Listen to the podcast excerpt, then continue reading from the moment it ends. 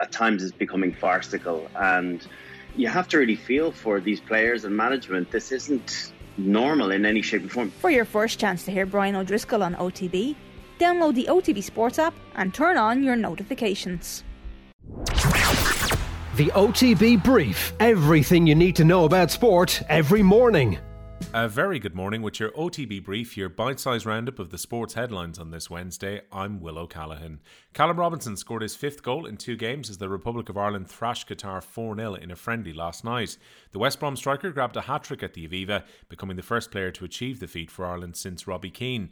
Robinson says he's delighted to have joined Keane in the International Hat Trick Club. That's unbelievable um, what a player he, he was and as I said, I probably wouldn't put my name too close to his yet. I've got a lot, a lot um, to do in the game um, and for the country, but I'm obviously delighted to get the hat trick tonight, and um, the lads helped me. Shane Duffy scored the other goal as Stephen Kenny's team secured a comfortable win against next year's World Cup hosts, and the Ireland boss is delighted with his players. It was a very good performance today. I think the players um, were, were, really, really excellent uh, overall, and it just shows you their technical quality and confidence can be important. And belief can be important. And so we're evolving as a team and we still have a long way a, a lot of improving to do.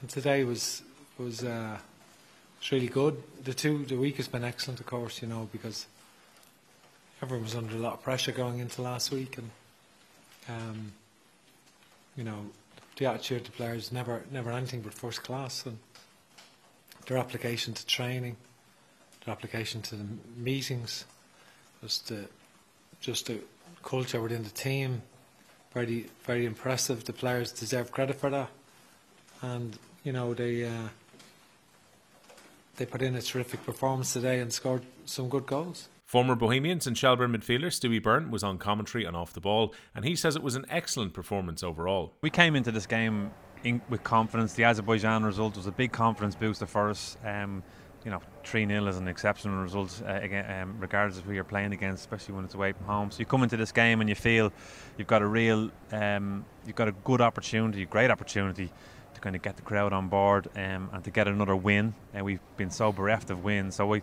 I think we, I certainly felt we started the game really well, high energy. We squeezed right out the pitch, put Qatar under huge pressure in that first minute and scored in the first minute. Now that makes a huge difference when you score in the first minute. There's no doubt about it. Just takes the release off. It uh, takes the sorry takes the relief out of the game. Um, you know, takes the shackles off. Um, albeit it was a deflection, but you, you know you kind of make your own look in this game, Nathan. And, and, and Callum Robinson, he's a player that's willing to kind of shoot from anywhere. He's, he's, we've seen it in the Azerbaijan game. Gets a deflection for one of his goals. Doesn't matter. He's having a crack from 25 yards out. Did the same tonight. And all of a sudden, we're on the front foot. We're one 0 up after one minute, um, and ultimately we got the penalty not too soon after that. But our play was was, was excellent. Everyone was wanting to get involved. Um, what I was delighted to see tonight was that we we kind of sensed that Qatar were in trouble, and we went for the you know, we went for the juggler, mm. um, and possibly could have scored more goals in that, in, especially in that first half. But the overall performance was excellent. Um, yeah, Qatar were poor, but we, we made them look poor as well, you know. Cristiano Ronaldo scored a hat trick as Portugal beat Luxembourg 5 0 in Faro, but Serbia remained top of World Cup qualifying Group A, courtesy of their 3 1 win at home to Azerbaijan. Scotland need just one more win from their last two matches in Group F to secure a spot in the playoffs. Lyndon Dykes' late goal gave them a 1 0 win away to the Faroe Islands last night.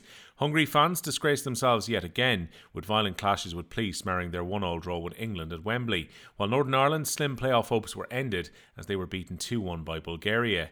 Conor Coventry had a late penalty saved as the Republic of Ireland's under 21 suffered a Euro qualifying blow. Jim Crawford's side went down 2 1 away to Montenegro in what was their first defeat of the campaign.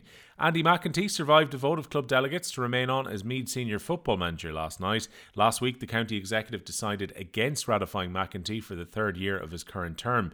An independent review of his last two years, a county board meeting was told, included a questionnaire which was answered by the players. But only 27 delegates sided with the executive last night, with 46 voting to keep McEntee in the job for a sixth season. Meanwhile, Davy Fitzgerald's former right hand man, Seoirse Bulfin, was added to Nick Weir's coaching team with the Meath Hurlers. Ronnie O'Sullivan is in second round action at the Northern Ireland Snooker Open today. He faces the world number 118 Alfie Burden at the waterfront in Belfast. Last night, Matthew Stevens set up a second round date with home favourite Mark Allen by beating Simon Lichtenberg 4 3. New rules will give golf competitions the right to limit the length of clubs being used from next year. Other than a putter, clubs can currently be a maximum of 48 inches, with this soon to be limited down to 46. It's part of a plan to limit the distance travelled by balls in the modern game, and six time major winner Phil Mickelson previously called the proposals pathetic.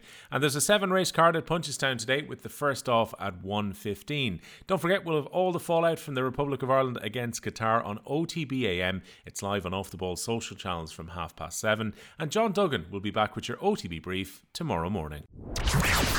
The OTB Brief. Everything you need to know about sport every morning. OTB Sports Radio, live 24 7 on the OTB Sports app.